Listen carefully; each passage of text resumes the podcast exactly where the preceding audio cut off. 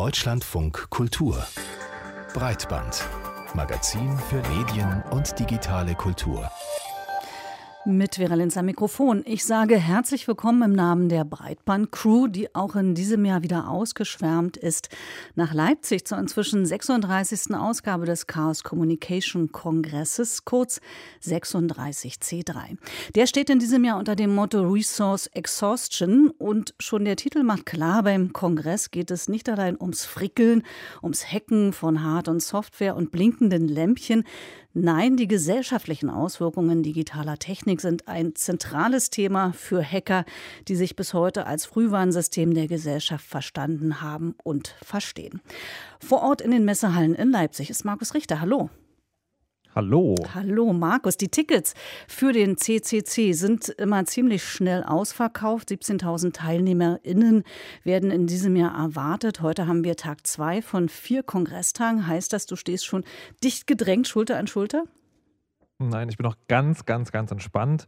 Was das Betreten des Geländes angeht, ist da wirklich sozusagen gar keine großen Menschenmassen. Die legendären Warteschlangen gibt es nur vor dem Kaffeeschalter oder wenn in den Sälen ein wichtiger Vortrag ist. Aber wenn man reinkommt, also die Organisation der Ticketabfrage ist unfassbar routiniert und schnell gewesen. Auch das interne Telefonnetzwerk, wenn man sich da ein Gerät äh, akkreditieren lassen will, das ging alles ganz schnell, weil es automatisiert ist. Die Routinisierung ist dann aber auch so ein bisschen die Stimmung in den Hallen, habe ich den Eindruck. Es ist alles schön, es ist alles schön bunt, aber auch alles schon mal da gewesen irgendwie. Aber vielleicht ist es auch so ein bisschen Erschöpfung. Der Chaos Computer Club hatte dieses Jahr auch das Camp. Das verbraucht ja auch ziemlich viele Ressourcen und hier wird ja alles ehrenor- ehrenamtlich organisiert und abgearbeitet. Man muss jetzt vielleicht ganz kurz erklären, Markus, wo du eigentlich stehst, weil es ist so leise um dich herum und der Hörer und die Hörerinnen erwarten jetzt vielleicht total lautes Rauschen und, und, und Menschenmassengemurmel um dich herum. Das liegt daran, dass ich im Messezentrum, also es ist ja auf der neuen Messe in Leipzig, wo es ganz viele große Hallen und große Vortragssäle und Säle mit bunten Ständen und Lichtern und Lampen und Basteldingern und Räume für Kids gibt. Aber es gibt eben auch das Sendezentrum und die, das mobile Radiostudio vom Deutschlandradio. Und da bin ich jetzt und da ist, damit wir schön senden können, auch hier alles ganz gut organisiert in einem Raum, der nur dafür da ist, ganz ohne Betrieb. Also man kann vorbeikommen. Wenn man jetzt da ist auf dem sechsunddreißig C drei, gerne ins Kongresszentrum auf die Ebene eins kommen, da ist der Senderaum, da kann man auch zugucken, dem Zuhören. Das Motto des Kongresses, ich hatte es erwähnt, lautet Resource Exhaustion, Erschöpfung von Ressourcen. Das heißt, das Thema Klimawandel und der Kampf dagegen wird auch von den Hackern aufgegriffen. Wie schlägt sich das denn im Programm nieder? Erstmal wirklich so ganz klassisch, wie man sich das in diesem Kontext vorstellt. Vorträge, die sich mit dem Ressourcenverbrauch von digitalen Produkten beschäftigen. Es gibt einen eigenen Track, also eine Ansammlung von verschiedenen Vorträgen, heißt Resilienz und Nachhaltigkeit. Und dort geht es zum Beispiel darum, wie ein Betriebssystem im Kern den Energieverbrauch von Rechnern verkleinern kann, welche Schritte in der Kette bei der Schaffung von digitalen Produkten für welchen C O zwei Ausstoß sorgen und wie das Umweltbundesamt Software nach Energieverbrauch bewerten will. Das ist also eine ganz neue Perspektive auf das Thema. Rohstoff, Rohstoffverbrauch, also seltene Erden bei der Produktion von Hardware, ist ja schon länger ein Thema, das kennt man schon. Aber hier hat man sich diesem Umweltthema aus der Softwareperspektive nochmal ganz neu geöffnet. Das dürfte ich, so denke ich, auch den HackerInnen selbst und den ProgrammiererInnen selbst äh, nochmal Stoff zum Nachdenken bieten. Jetzt sind aber, Markus, die Motti des Chaos Communication Kongresses für ihre Doppeldeutig oder zumindest für ein Augenzwinkern bekannt, dass sie also enthalten. Geht es bei Resource Exhaustion nur um die Umwelt oder um mehr? Richtig erkannt, natürlich nicht. Es ist, also Resource Exhaustion bezeichnet man auch eine ganz bestimmte Art, digitale Systeme zu attackieren, indem man sie zum Beispiel dazu bringt, so lange sinnlos Daten zu verarbeiten, dass der ganze Speicher belegt ist und das System abstürzt.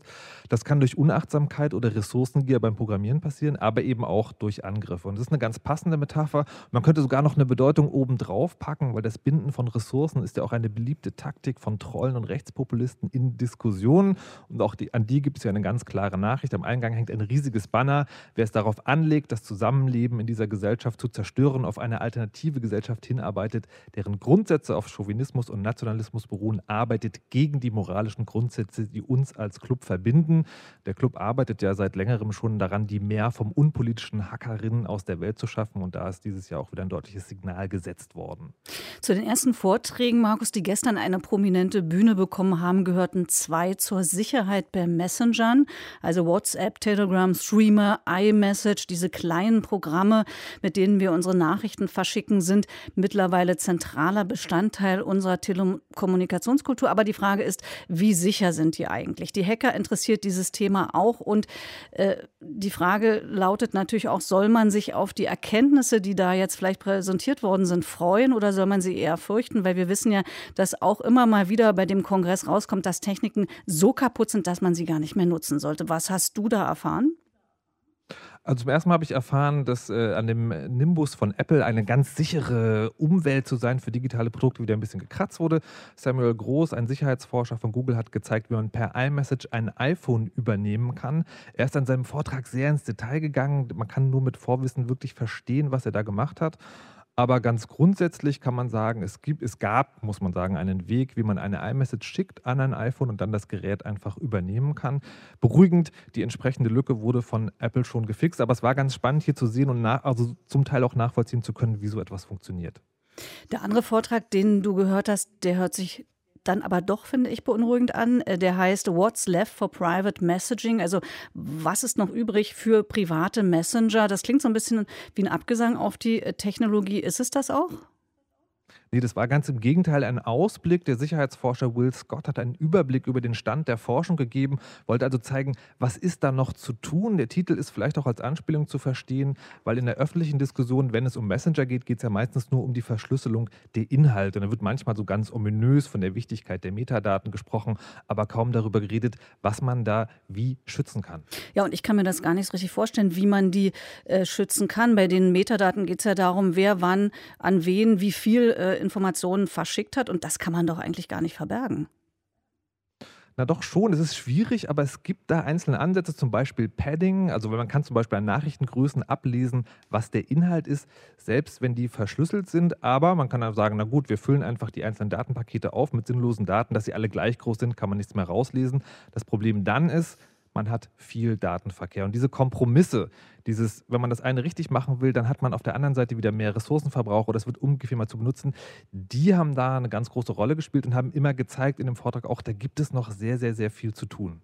Hört sich aber jetzt ein bisschen unkonkret an. Was bedeutet das denn für uns NutzerInnen, oder anders gefragt, hat dich da etwas beeindruckt aus dem Vortrag, was wir alle mitnehmen können?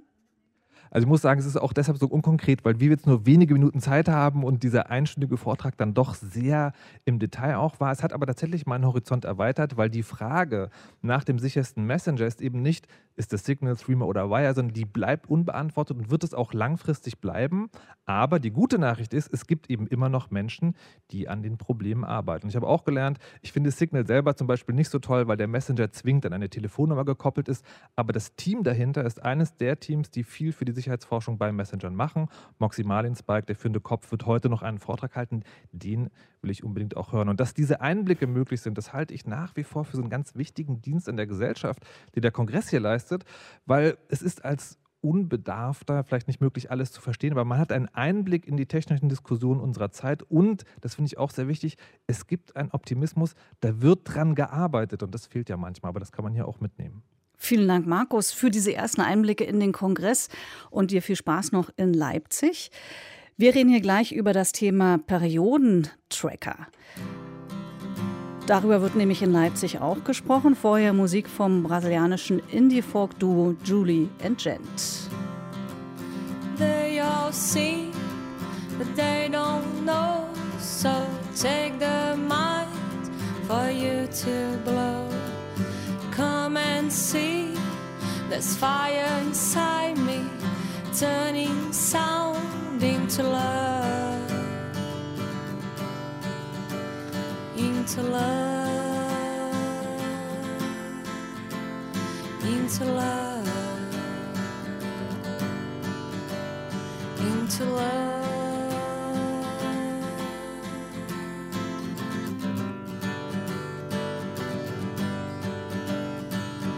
Day all cheer for the front man, but I seek for your hand. I can look at broken strings, they bring to it. I hear waves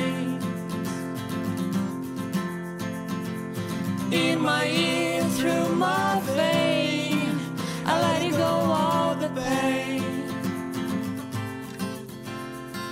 Cause you've got the time.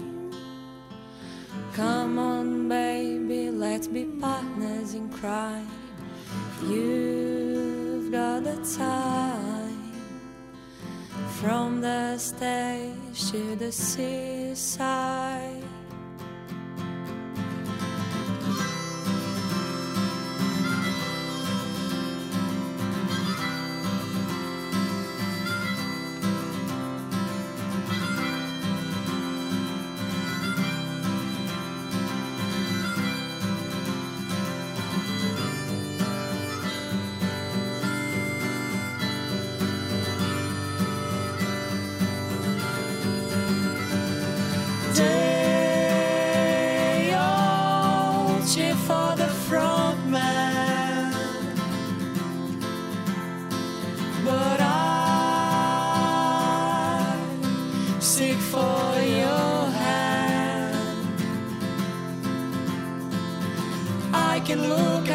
Strings deeply into it, I hear wings in my ear, through my vein. I let it go, all the pain. Cause you've got the time. Come on, baby, let's be partners in crime. Sie hören Breitband im Deutschlandfunk Kultur. Wir berichten vom Chaos Communication Kongress, Europas größtem Hackertreffen in Leipzig. Wie groß die Bandbreite der Themen dort ist und dass es nicht einfach nur darum geht, dass Nerds untereinander fachsimpeln, wird auch dadurch sichtbar, dass vieles in Leipzig diskutiert wird, was zum ganz normalen Alltag von vielen Menschen gehört, in dem Fall von vielen Frauen. Es geht um Periodentracker, also um digitale Menstruationskalender, die von Frauen genutzt werden, um etwa zu wissen, wann die Chance, schwanger zu werden, besonders hoch ist. Zyklus-Apps, so heißen sie auch, sind sehr beliebt. Das Angebot ist groß, aber sie sind auch in Verruf geraten. Und genau das wird in Leipzig von den HackerInnen diskutiert. Darüber möchte ich reden mit Katharina Nocun. Sie ist Datenschutzaktivistin, hat sich in ihrem Buch Die Daten, die ich rief, damit befasst, was mit den Informationen passiert, die man zum Beispiel in Apps eingibt, und ist jetzt vor Ort in Leipzig. Hallo. Hallo. Frau Nocun, die Periodentracker sind in der Kritik, ich nehme es mal vorweg, wegen mangelnden Datenschutzes. Was für Informationen werden dort aber überhaupt erst mal hineingegeben? Ja, das ist ganz unterschiedlich und hängt natürlich auch ein Stück davon ab, was ähm, für eine App man nutzt und was für einen Anwendungszweck man hat. Also es gibt Menschen oder es gibt Frauen, die tracken damit beispielsweise Menstruationsbeschwerden wie Unterleibsschmerzen. Es gibt Apps, die fragen ihre Nutzerinnen, wann sie masturbieren oder Lust auf Sex haben. Es gibt sogar Apps, die fragen, ob man Drogen genommen hat und wenn ja, wann. Und es gibt natürlich Apps, die fragen direkt, wenn man sie installiert hat, schon direkt, wollen sie eigentlich Kinder haben? Das heißt, heißt, das sind alles sehr sensible Informationen, die weit darüber hinausgehen, wann ich meine Tage habe und wann nicht. Was lässt sich denn daraus über die Nutzerin ablesen, mal abgesehen davon, dass es tatsächlich wirklich sehr intime Informationen sind, die da drin stecken? Ja, also ziemlich viel. Also gehen wir mal davon aus, jemand trägt beispielsweise regelmäßig seine Regelschmerzen ein und hat heftige Regelschmerzen. Ja, dann kann man aus diesen Daten ableiten oder vermuten, dass jemand wahrscheinlich eine chronische Krankheit hat. Wenn jemand über Monate hinweg ähm, beispielsweise die App nutzt, um seinen Sex zu tracken und auch gezielt dann Sex hat, wenn man fruchtbar ist, dann kann man sagen, gut, da ist ein unerfüllter Kinderwunsch. Das heißt, da steckt eine sehr tragische Geschichte auch dahinter. Und wenn die Periode ausfällt, kann das ja ganz unterschiedliche Gründe haben. Zum Teil Krankheit, zum Teil einfach Zufall oder aber immenser Stress. Und schlussendlich kann man natürlich auch sagen, ist eine Frau schwanger? Und das sind natürlich immens ähm, ja, wichtige Informationen oder wertvolle Informationen, nicht nur für die App-Anbieter, sondern auch für Dritte, die natürlich ein großes Interesse haben, zu erfahren, wie potenzielle Kundinnen eigentlich so gestrickt sind. Denn eine Schwangerschaft ist natürlich ein immenser Einschnitt im Leben jeder Frau. Genau, warum sind die so wertvoll, die Daten für die Unternehmen? Was machen die denn dann daraus? Ja, das grundsätzliche Problem ist, dass bei den meisten Apps die Daten erst einmal nicht nur auf dem Telefon abgelegt werden, sondern die werden zentral zusammengeführt, also auf dem Server des jeweiligen Unternehmens gespeichert. Und das Problem ist, dass man eben daraus unglaublich viel über eine Person erfahren kann, ne? Also von den Krankheiten bis hin zur Familienplanung. Und das ist deshalb so wertvoll, weil man daraus ablesen kann, was für ein Typ Konsument bin ich oder wann habe ich vielleicht auch einen Punkt in meinem Leben, wo man mich gut dazu überreden kann, neue Produkte zu kaufen. Also die psychologische Forschung hat gezielt untersucht, wann Menschen eher geneigt sind, neue Produkte einmal auszuprobieren. Und das ist gerade dann, wenn wir das Gefühl haben, ein neuer Lebensabschnitt beginnt. Und natürlich, wenn ich Kinder bekomme, also wenn ich schwanger bin, dann verändert sich natürlich auch die ähm, Produktpalette, die ich kaufe. Wenn beispielsweise ein Drogerieunternehmen es schafft, eine Kundin dazu überreden, zu überreden, regelmäßig bei ihnen einkaufen zu gehen, ist die Wahrscheinlichkeit groß, dass wenn das Kind da ist, dann auch dort die Windeln und der Babybrei gekauft wird. Und das ist natürlich extrem lukrativ, wenn man diese Information hat fürs gezielte Marketing. Ist denn nun tatsächlich schon bewiesen oder gibt es Erkenntnisse, dass so ein Datenmissbrauch tatsächlich passiert ist? Ja, also zum einen gibt es natürlich die psychologische Forschung, die sich auch gezielt anguckt, inwiefern sich aus den Zyklusdaten einer Frau beispielsweise auch fürs Marketing bestimmte ähm, ja, Ergebnisse ableiten lassen. Und da gibt es eben psychologische Studien, die eindeutig zeigen, dass zu bestimmten Zeiten des Zyklus die Wahrscheinlichkeit, dass ich als Frau unzufrieden mit meinem Körper bin, relativ groß sind. Das wäre eine attraktive Information. Belege dafür, dass es b- bisher gezielt genutzt wird, ist es nicht. Aber ich würde tatsächlich erstmal davon ausgehen, dass, wenn es technisch möglich ist, das auch irgendwann genutzt wird. Es gibt ein Cyberprojekt aus Brasilien, die haben sich mal gezielt ähm, Apps angeguckt und auch das Kleingedruckte gelesen. Und die sind zu dem Ergebnis gekommen, naja, so ziemlich alle großen Apps, die ähm, Periodentracking anbieten, die nutzen die Daten in der einen oder anderen Weise für personalisierte Werbung. Entweder selbst oder aber sie verkaufen die Daten an Dritte.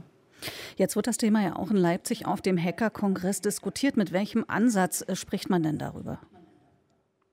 Also das Interessante ist, dass Aktivisten von Privacy International sich einmal ein paar Periodentracker angeschaut haben und dann gezielt auf der technischen Ebene quasi abgefangen haben, an wen Informationen denn weitergegeben werden. Und die haben festgestellt, dass ähm, bei den untersuchten Apps Informationen an Facebook weitergegeben wurden. Und zwar auch von Nutzerinnen, die auch gar kein Facebook-Konto haben, die wahrscheinlich auch überhaupt nicht darüber informiert sind. Ja? Und das liegt vor allem daran, dass es ein Software-Development-Kit gibt von Facebook, das auch ziemlich beliebt ist unter Entwicklern. Und das wird derzeit ziemlich unkritisch eingesetzt. Und es kann dazu führen, dass Informationen, beispielsweise wann ich eine App öffne, das heißt, um welche Uhrzeit ich wach bin oder wo ich so unterwegs bin, an Facebook weitergegeben wird, ähm, auch wenn ich als Nutzerin mir gar nicht dessen bewusst bin. Und das Gute ähm, an dieser Untersuchung war eben, dass die ähm, Aktivisten von äh, Privacy International ähm, die jeweiligen Unternehmen darauf aufmerksam gemacht haben und dass auch diese Erkenntnis dazu geführt hat, dass die Unternehmen das eingestellt haben. Also hier sieht man, dass es wirklich notwendig ist, auf solche Probleme aufmerksam zu machen, damit sich etwas daran ändert. Und gibt es auch Beispiele oder Initiativen, wie man alternative und äh, sicherere Zyklus-Apps entwickeln kann? Ja, also es gibt mittlerweile eine ganze Reihe von Apps von Frauen für Frauen, die gezielt gesagt haben, wir wollen das anders machen. Eins davon ist das Projekt D R I P. Das wurde gefördert durch den Prototype Fund, eine Initiative der Open Knowledge Foundation. Und die haben gesagt, wir wollen eine App entwickeln, bei der alle Daten, die ich eingebe, ganz bewusst auf dem Gerät gespeichert werden und an keine Dritte weitergegeben werden. Und noch ein zusätzliches Feature wurde eingebaut, und zwar können Frauen jederzeit nachverfolgen, warum gibt mir eine App denn eine bestimmte Empfehlung? Das ist nämlich ein weiteres Problem. Oft habe ich als Frau gar nicht die Möglichkeit nachzuvollziehen, auf welcher Grundlage Berechnungen durchgeführt werden oder Empfehlungen, weil nicht jeder Körper ist ja gleich, alle Menschen sind unterschiedlich und das ermöglicht mir als Nutzer auch mal hin- zu hinterfragen, so ist das ein guter Rat für mich oder nur für den Durchschnitt. Wie Daten auf Zyklus-Apps sicherer werden, das ist auch ein Thema auf dem Chaos Communication Kongress in Leipzig. Ich sprach mit der Datenschutzaktivistin Katharina Nocun. Ganz herzlichen Dank. Ich danke Ihnen. Tschüss. Tschüss. Donnie, what did Roberta Sparrow say to you? She said that every living creature on Earth has a clone. How did that make you feel? It reminded me of my dog, Callie. She died when I was eight, and she crawled underneath the porch. To die? To be alone. Do you feel alone right now? Uh, I mean, I'd like to believe I'm not, but I just, I've just never seen any proof, so I, I just don't debate it anymore, you know? It's like, I could spend my whole life thinking it over and over again, weighing the pros and cons, and in the end, I still wouldn't have any proof. So I just, I just don't debate it anymore. It's absurd. The search for God is absurd? It is if everyone dies alone. Does that scare you? Der ungewollte Dunkelbart bis das Ende naht und lebt weiter Salz im Mundstrahl. Der ungewollte schlägt in der Bart bis das Ende naht und lebt weiter durch den Landerohr. Der ungewollte Dunkelbart bis das Ende naht und lebt weiter Salz im Mundstrahl. Der ungewollte schlägt in der Bart bis das Ende naht und lebt weiter durch den Landerohr. Ja. Ich konnte mich nicht mehr schlafen legen, der Angst, der Panik, der Psychose, der Gedanken wegen. Oh, in den Fängen des Bewusstseins ist meine Erfahrung spruchreif oder Schluss.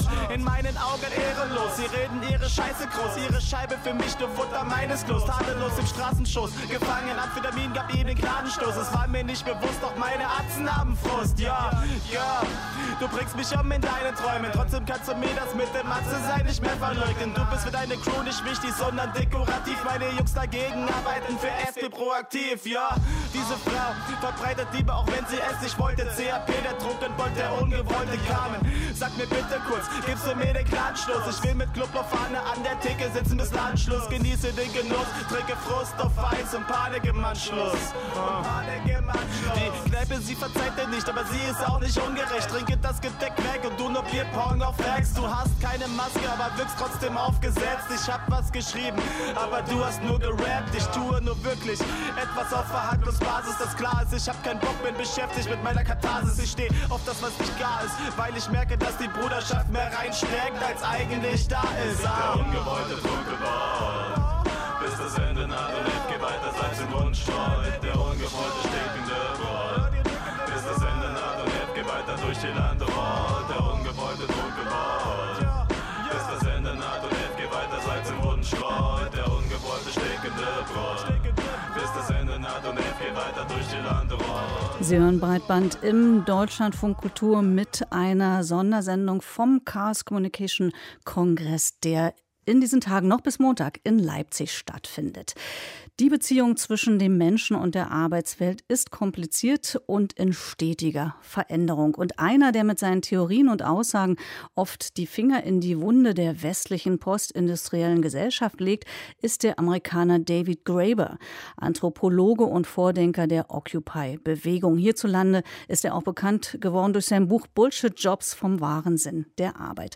Auf dem C C C in Leipzig sprach David Graeber über die Veränderungen der Arbeitswelt im Zeitalter Zeitalter des technologischen Fortschritts. Und Martina Weber hat David Graeber gestern Abend nach seinem Vortrag getroffen. Hallo David Graeber. Hallo Herr Graeber, schön Sie hier zu treffen. Sind Sie zum ersten Mal auf dem C C C? Ja, es ist tatsächlich das erste Mal. Und was hat Sie dieses Jahr hierher geführt? Meine Partnerin, die schon einige Jahre zuvor hier war und sehr begeistert war. Für sie ist der Kongress der Prototyp von Politik und Selbstorganisation.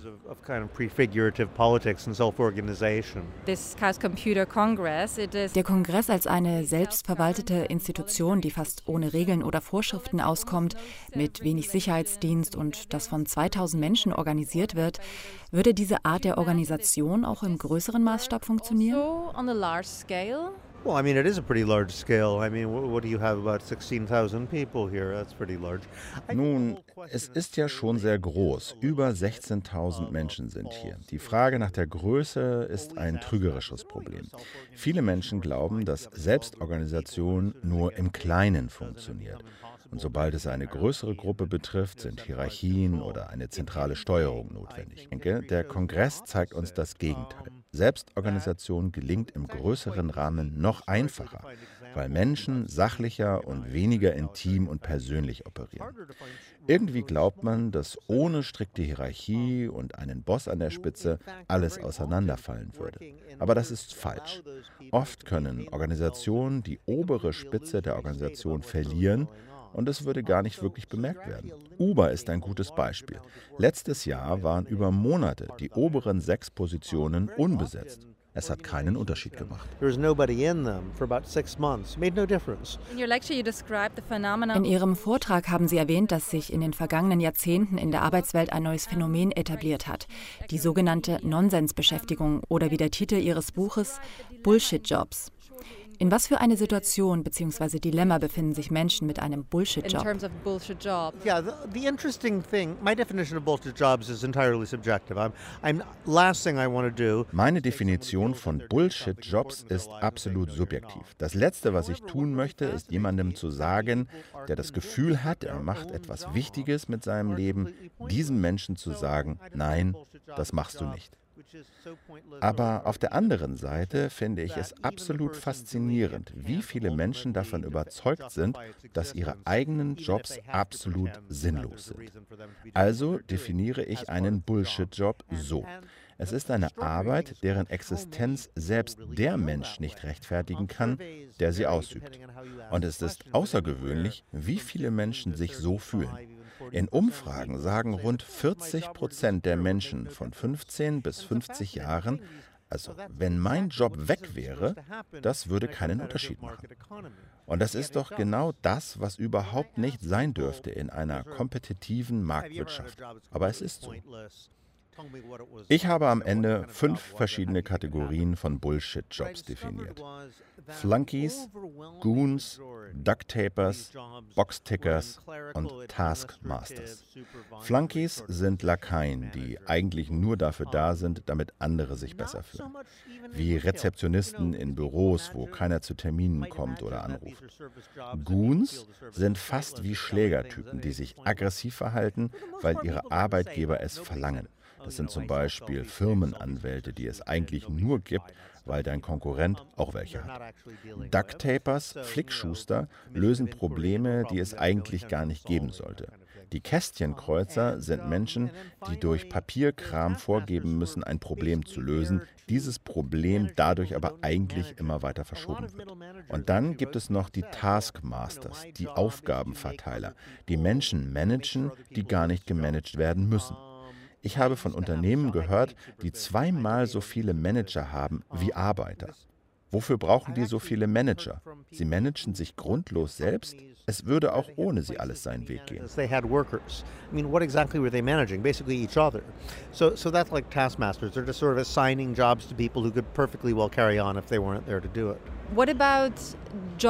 ist das mit Berufen im digitalen Sektor? Lassen sich dort auch sogenannte Bullshit-Jobs finden? Auch der Ausdruck Ducktapers lässt sich darauf zurückführen. Ein Softwareentwickler hat mich auf diesen Begriff gebracht. Er meinte, dass es zunehmend die Annahme gibt, dass Menschen jede Arbeit kostenfrei machen werden, solange sie interessant sei. Das Ergebnis ist meiner Meinung nach, viele grundlegende Entwicklungen bei Software werden von Programmierern unentgeltlich verrichtet. Damit die verschiedenen Programme aber alltagskompatibel werden, müssen sie in kleinteiliger, mühsamer, aber bezahlter Arbeit zusammengeflickt werden. Und das ist ein Bullshit-Job. Wenn wir uns die Open-Source-Community und ihre Leistungen anschauen, dann basiert vieles auf unbezahlter und freiwilliger Arbeit. Wie können wir als Gesellschaft dieser vorrangig ehrenamtlichen Tätigkeit wieder eine Wertigkeit geben? Well, I mean, it strikes me that there's a real disjunction between how people are. Was mir auffällt ist, dass es eine Spaltung gibt zwischen dem, wie Menschen vergütet werden, und welcher Wert ihrer Arbeit beigemessen wird. Am Ende verrichten Menschen für sich lohnende Arbeit im eigenen Interesse. Man braucht eigentlich keine wirtschaftlichen Anreize. Aber dann ist da dieses perverse System, in dem Menschen nicht nach dem Wert ihrer Arbeit vergütet werden, sondern danach, wie viel sie dabei leiden müssen. In diesem System ist es so, deine Arbeit ist nutzlos, dadurch aber wertvoller, weil du ja eben für das Leid entschädigt wirst, was du bei der Arbeit empfindest. Dahinter steckt eine perverse Logik auf so vielen Ebenen. Ich bin daher für die Einführung des Grundeinkommens, mit dem Menschen frei entscheiden können, was ihr Beitrag zur Gesellschaft ist. Die Ergebnisse wären zwar nicht immer vernünftig, aber immerhin vernünftiger als das, was wir jetzt haben. Und haben Sie ein konkretes Beispiel für dieses Paradox? So actually, you know, I was really interested that someone did a study Jemand hat eine Studie gemacht, aus welchen Postleitzahlengebieten die meisten Menschen Texte auf der Wikipedia schreiben. Was herausgefunden wurde, war, dass am meisten Inhalte aus Langley, Virginia kamen. Da ist das C I A-Hauptquartier. Also haben sie sich genau angeschaut, sind das Spione, manipulieren sie die Enzyklopädie? Nein, da war fast keine Propaganda. Das waren alles Fakten, zum Beispiel über die albanische Industrieproduktion oder Ähnliches. Was sie tatsächlich herausgefunden haben, ist dies. Da gibt es eine Menge Menschen mit Bullshit-Jobs in der Geheimdienstzentrale. Es gibt tausende Menschen, die für die C I A Informationen sammeln, die aber niemand nutzt. Da gibt es also jemanden, der wirklich alles weiß über industrielle Produktion in Albanien. Aber niemand fragt sie jemals danach. Er arbeitet also den ganzen Tag für nichts. Damit seine Arbeit überhaupt einen Wert hat, schreibt er sie in die Wikipedia, wenn niemand hinschaut. Menschen wollen, dass ihre Arbeit einen Wert hat. Selbst wenn sie dadurch ihren eigenen Job gefährden, werden sie einen Weg suchen.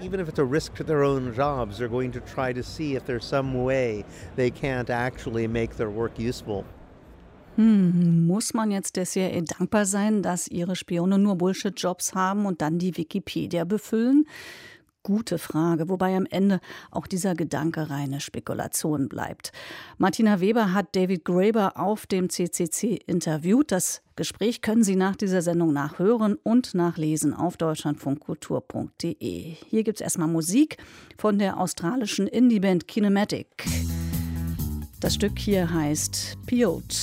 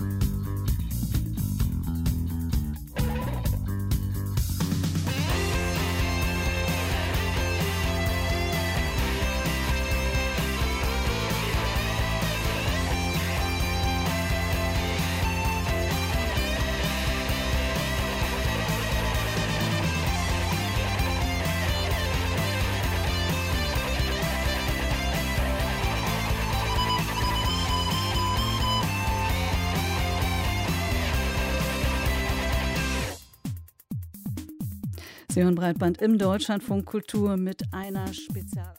Ausgabe zum sechsunddreißigsten Chaos Communication Kongress. Wer sind eigentlich die deutschen Podcasterinnen? Und damit meine ich jetzt nicht Charlotte Roche oder Jan Böhmermann oder andere äh, Prominente, äh, sondern ich meine die große und sehr aktive Szene, die das Podcasten in Deutschland prägt. Das hat sich auch Christiane Attig gefragt. Sie ist Psychologin an der T U Chemnitz, selbst aktive Podcasterin und jetzt vor Ort beim C C C. Hallo, Frau Attig. Hallo. Sie haben in Eigenregie eine Studie über die deutsche PodcasterInnen-Szene begonnen mit dem Schwerpunkt auf psychologische Erkenntnisse. Warum eigentlich? Was wollten Sie wissen? Also mich hat besonders interessiert, warum die Leute eigentlich mit dem Podcasten anfangen und weitermachen, weil äh, das war wieder eine ganz typische Situation, dass ich halt äh, Podcast-Hörerin zur Arbeit gegangen bin und die Leute dort im Podcast haben sich irgendwie über Stunden hinweg über Filme unterhalten und ich dachte, mein Gott, die könnten das doch eigentlich auch zu Hause im stillen Kämmerlein machen, das würde wesentlich weniger äh, Geld kosten, warum machen die das eigentlich? Und äh, da habe ich dann halt mal geguckt, was es überhaupt schon gibt an Studien zu diesem Thema, weil ich dachte mir, naja gut, äh, Podcasting ist jetzt auch nicht von gestern, aber es gibt dazu, dazu tatsächlich so gut wie überhaupt keine Forschung, insbesondere aus dem psychologischen Bereich. Das heißt, Sie sind die Erste, die das erforscht hat? Nicht die allererste. Es gab schon ähm, insbesondere um die Forschungsgruppe von Markman da ein bisschen was an Forschung, aber das Ding war, dass die halt äh, rein deskriptiv war. Das heißt, die hatte, also die, die Forschung hatte keine psychologische Fundierung, das heißt keinen theoretischen Unterbau.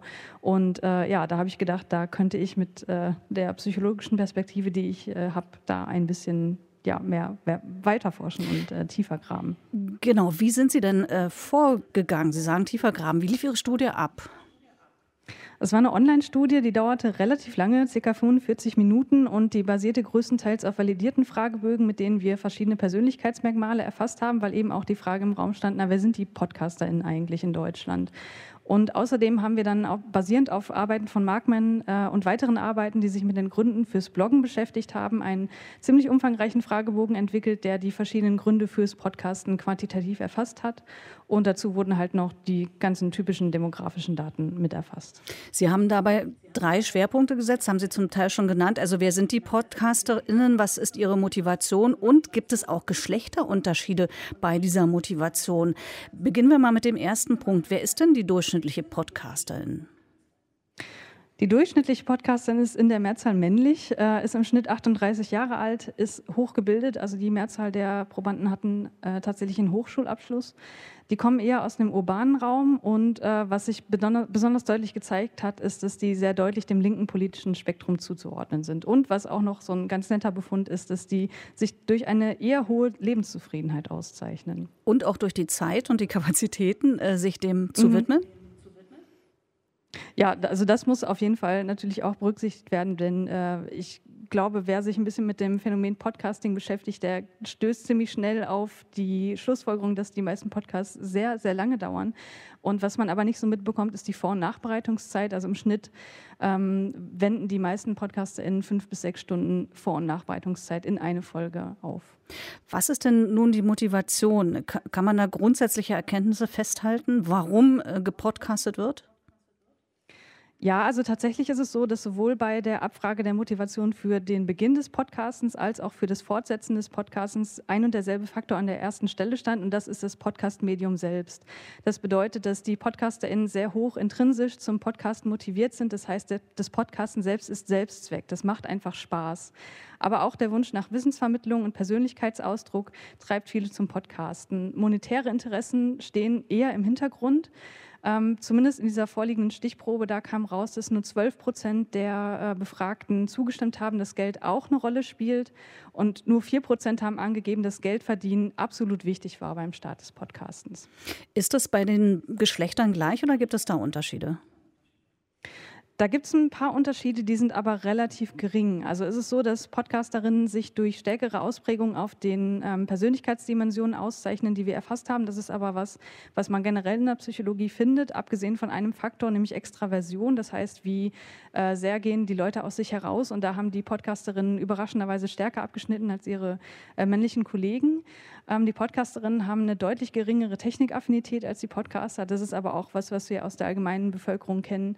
Und was die Motive zum Podcasten angeht, ist es so, dass die Podcasterinnen in der Stichprobe eher als die Männer aus dem Wunsch heraus das Podcasten beginnen, ihrer Persönlichkeit und ihren Herzensthemen Ausdruck zu verleihen. Und die haben auch einen stärkeren Wunsch nach Monetarisierung, wobei der relativ gesehen auch immer noch sehr gering ist. Kann man sagen, auch dass es also tatsächlich, Sie haben ja schon einiges erwähnt, bestimmte Persönlichkeitseigenschaften gibt, die bei PodcasterInnen besonders häufig auftreten? Ja, das gibt es tatsächlich. Also ich habe gerade schon angeschnitten, dass wir die Big Five Persönlichkeitsdimensionen erfasst haben. Das sind sozusagen die grundlegenden Persönlichkeitsdimensionen, die ein Mensch so haben kann. Und da ist es so, dass die PodcasterInnen auf jeder Dimension höher abschneiden als der Durchschnitt. Die sind also eher gewissenhafter, eher verträglicher, eher extravertierter, eher emotional ausgeglichener.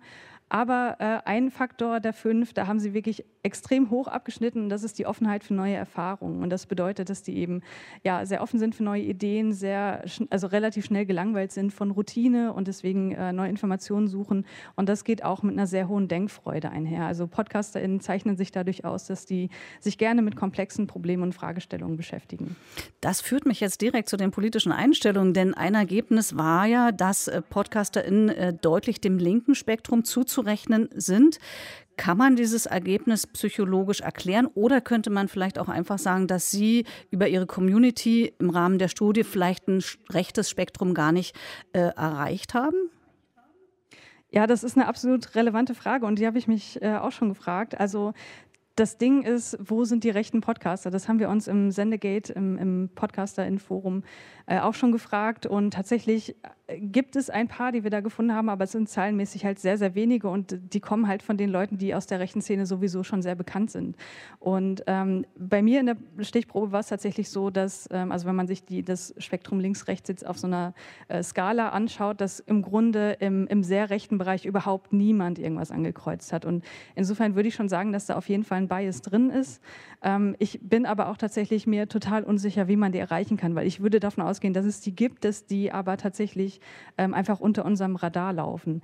Und zu der Frage bezüglich, kann das äh, psychologisch erklärt werden? Ähm, da will ich nur ganz kurz hinzufügen, dass natürlich diese Offenheit für Erfahrungen ähm, ja sehr stark mit einer, mit einer politischen Progressivität einhergeht und da sind wir natürlich dann im linken Spektrum äh, anzufinden. Genau. Ein Ergebnis Ihrer Studie war auch, dass viele äh, gesagt haben, ihr Leben wäre durch Podcasten schöner geworden. Warum? Ja, das ist wirklich ein sehr schöner Befund und äh, ich glaube, das liegt daran, dass das Podcasting das Potenzial hat, grundlegende Bedürfnisse zu erfüllen. Ähm, wir haben, in, also wir, in der Psychologie gibt es unterschiedliche Bedürfnisse, die da definiert werden, aber äh, drei sehr wichtige sind zum Beispiel das Bedürfnis nach Autonomie, Anschluss und Kompetenz. Das bedeutet, dass unabhängiges Podcasting äh, eine im höchsten Maße selbstbestimmte Tätigkeit ist. Also ähm, ich kann, wenn ich äh, das eben nicht zum äh, Zwecke meines Geldverdienens mache, eben selbstbestimmt, mit welchen Themen ich mich beschäftige, mit, wie lange, wie intensiv. Ich komme damit auch mit neuen Menschen in Kontakt, also das Anschlussbedürfnis wird auch erfüllt und ich kann meiner Expertise und Leidenschaft Ausdruck verleihen, das ist das Kompetenzbedürfnis. Und das sind alles Faktoren, die mit psychischem Wohlbefinden zusammenhängen. Insofern äh, würde ich sagen, ähm, Podcasting kann durchaus glücklicher machen. Kann man also empfehlen an alle die, die es noch nicht tun vielleicht. Christiane Attig war das, sie ist Psychologin an der T U Chemnitz und hat in einer Studie typische Eigenschaften von PodcasterInnen untersucht. Herzlichen Dank für das Gespräch. Sehr gern.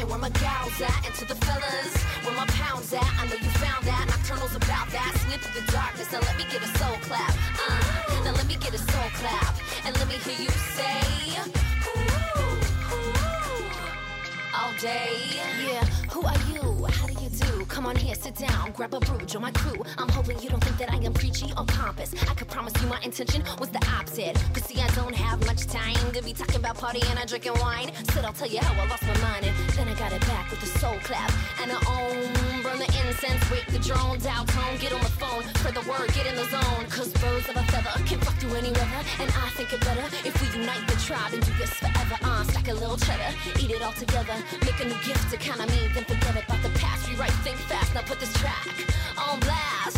Where my owls at, and where my gals at, and to the fellas, where my pounds at, I know you found that, nocturnal's about that, slip through the darkness, now let me get a soul clap, uh, now let me get a soul clap, and let me hear you say, ooh, ooh, all day, yeah, I hear the hate. funny and you're late. Let me help you now relate. You said you crazy witch. Don't let them hear you spit. Who do you think you are and who did you come with? Turns out I got a whole squad. Owls on my side. The nocturnal tribe. We rather walk instead of ride. For the ground beneath our feet. We marching in the street. Awakening fears on blast so we could delete, complete. Put the past where it belong. We all from one home. She go Gaia, Mother Earth. And the planet's prone to be unforgiving if you don't change how we're living in your being. What you're seeing can be deceiving. But we're responsible for what we're streaming out of transmission towers that we call brains. Our electric car more powerful than fame. So send out love and say, ooh, after your name. Where my owls at and where my gals at. And to the fellas, where my pounds at. I know you found that. Nocturnal's about that. Slip through the darkness. Now let me get a soul clap. Uh, now let me get a soul clap. And let me hear you say, ooh, ooh, all day. Kelly Mays ist das, eine Rapperin aus Pittsburgh, die laut ihrer Mutter schon gesungen und getanzt hat, bevor sie überhaupt laufen konnte.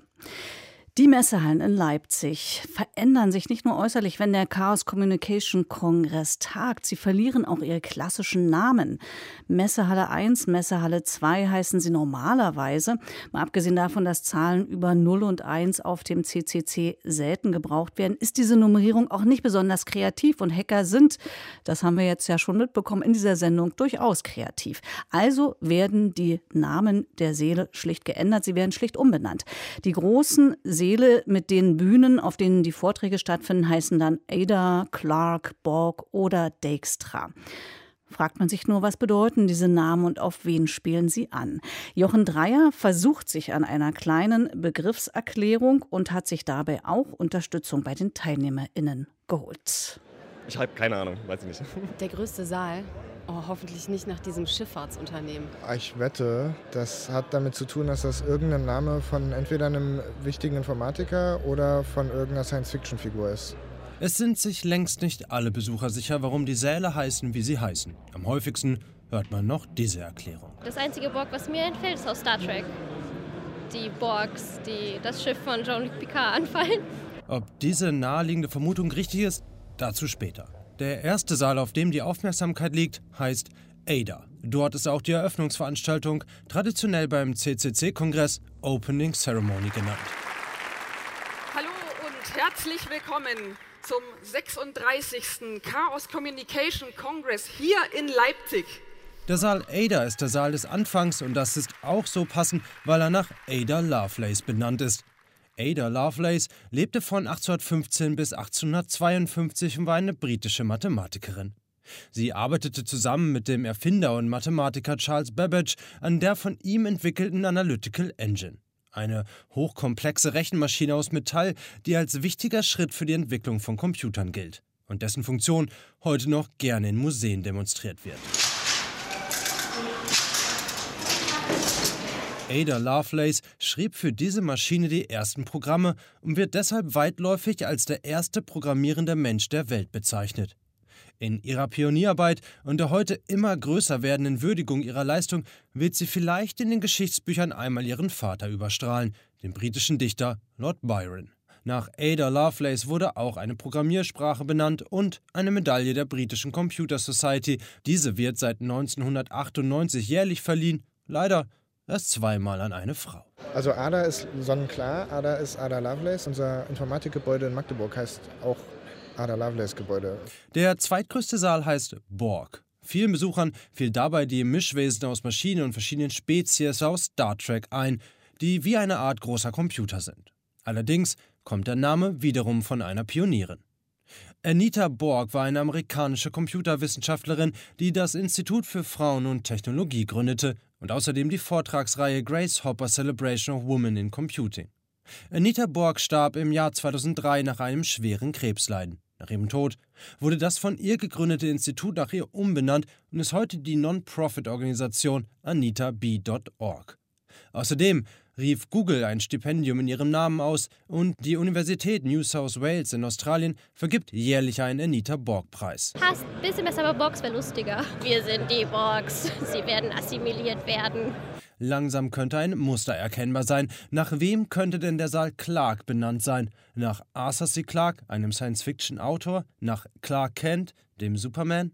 Oder vielleicht nach Edith Clarke, der ersten Frau, die in den U S A als professionelle Elektroingenieurin angestellt wurde?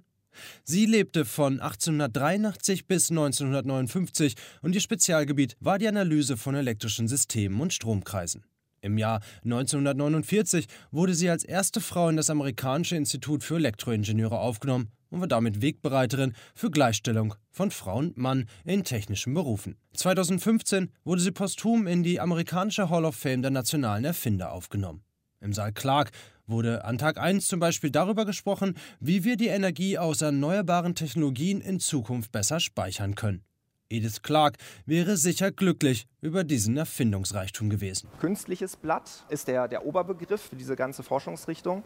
Der Raum mit dem ungewöhnlichsten Namen heißt Dijkstra. Das im ersten Moment fremdklingende Wort hat seinen Ursprung in den alten Sprachen des westlichen Frieslands, den heutigen Niederlanden. Dijk ist ein altes Wort für Deich oder Damm und Dijkstra bezeichnet eine Familie, die nah am Deich gewohnt hat. Wie womöglich die Vorfahren von Edsger Wübe Dijkstra, einem niederländischen Informatiker, der von neunzehnhundertdreißig bis zweitausendzwei lebte. Er ist vor allem bekannt als Wegbereiter einer strukturierten Programmierung und Entwicklung von Programmiersprachen. Seine Erfindung des nach ihm benannten Dijkstra-Algorithmus dürfte fast jeder Smartphone-Besitzer fast täglich nutzen, ohne es zu wissen. Der Algorithmus berechnet die kürzesten Wege zwischen verschiedenen Punkten, prominent eingesetzt in Routenplanern und Karten-Apps. Und wir haben bei uns äh, vor der Uni haben wir so einen Trampelpfad, den haben wir den Edsger-Dijkstra-Gedächtnispfad genannt, deshalb kannte ich den Namen noch, weil der, weil der so einmal quer durch den Park geht und halt den direktesten Weg nimmt und nicht irgendwo außen rum geht. Und inzwischen hatten die Stadt auch geschottert. Der letzte große Saal ist ELIZA. Es scheint erneut, als wäre hier eine Frau die namensgebende Person, aber ein Motto des Chaos Computer Kongresses ist All Creatures Welcome. ELIZA ist nämlich nicht Mann oder Frau und trotzdem binär. Der deutsche Informatiker Josef Weizenbaum erfand neunzehnhundertsechsundsechzig das Computerprogramm ELIZA, das die Verarbeitung natürlicher Sprache durch einen Computer demonstrierte. Bis heute wird es als Meilenstein bei der Entwicklung von künstlicher Intelligenz gefeiert. ELIZA simulierte ein menschliches Gegenüber, war also eine Art Vorläuferin von Chatbots von Siri und Alexa. Nachdem Weizenbaum mit ELIZA eine Art Psychotherapeutin simulierte und Probanden dem Programm Geheimnisse anvertrauten, wurde er zu einem scharfen Kritiker von Technikgläubigkeit. Der Raum ELIZA erinnert also einerseits an einen der größten deutschen Informatiker, der nur durch Emigration seiner Familie in die U S A den Nazis entgangen ist, und daran, dass Technik immer auch kritisch gesehen werden muss. Jochen Dreier zur Bedeutung der Saalnamen in den Leipziger Messehallen. Denn wenn die Hacker dort einziehen, zum dritten Mal tagen sie in diesem Jahr in Leipzig, dann werden auch die Säle umbenannt. Damit sind wir hier in Breitband am Ende dieser Spezialausgabe. In Leipzig geht es noch bis Montag weiter. Themen dann unter anderem Bahnmining. Da werden Daten analysiert, die die Deutsche Bahn bereitgestellt hat. Es gibt einen Vortrag über Polizeidatenbanken, über die Sicherheit von Flugzeugsoftware und wie immer den Jahres politischen Netzrückblick.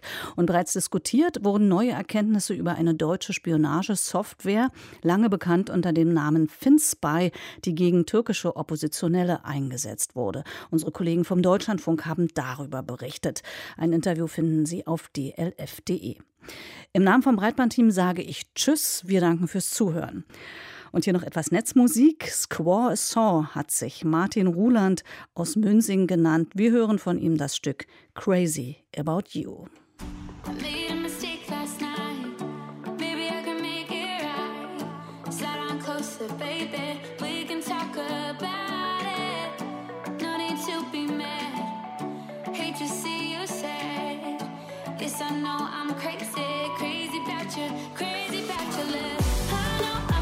Sometimes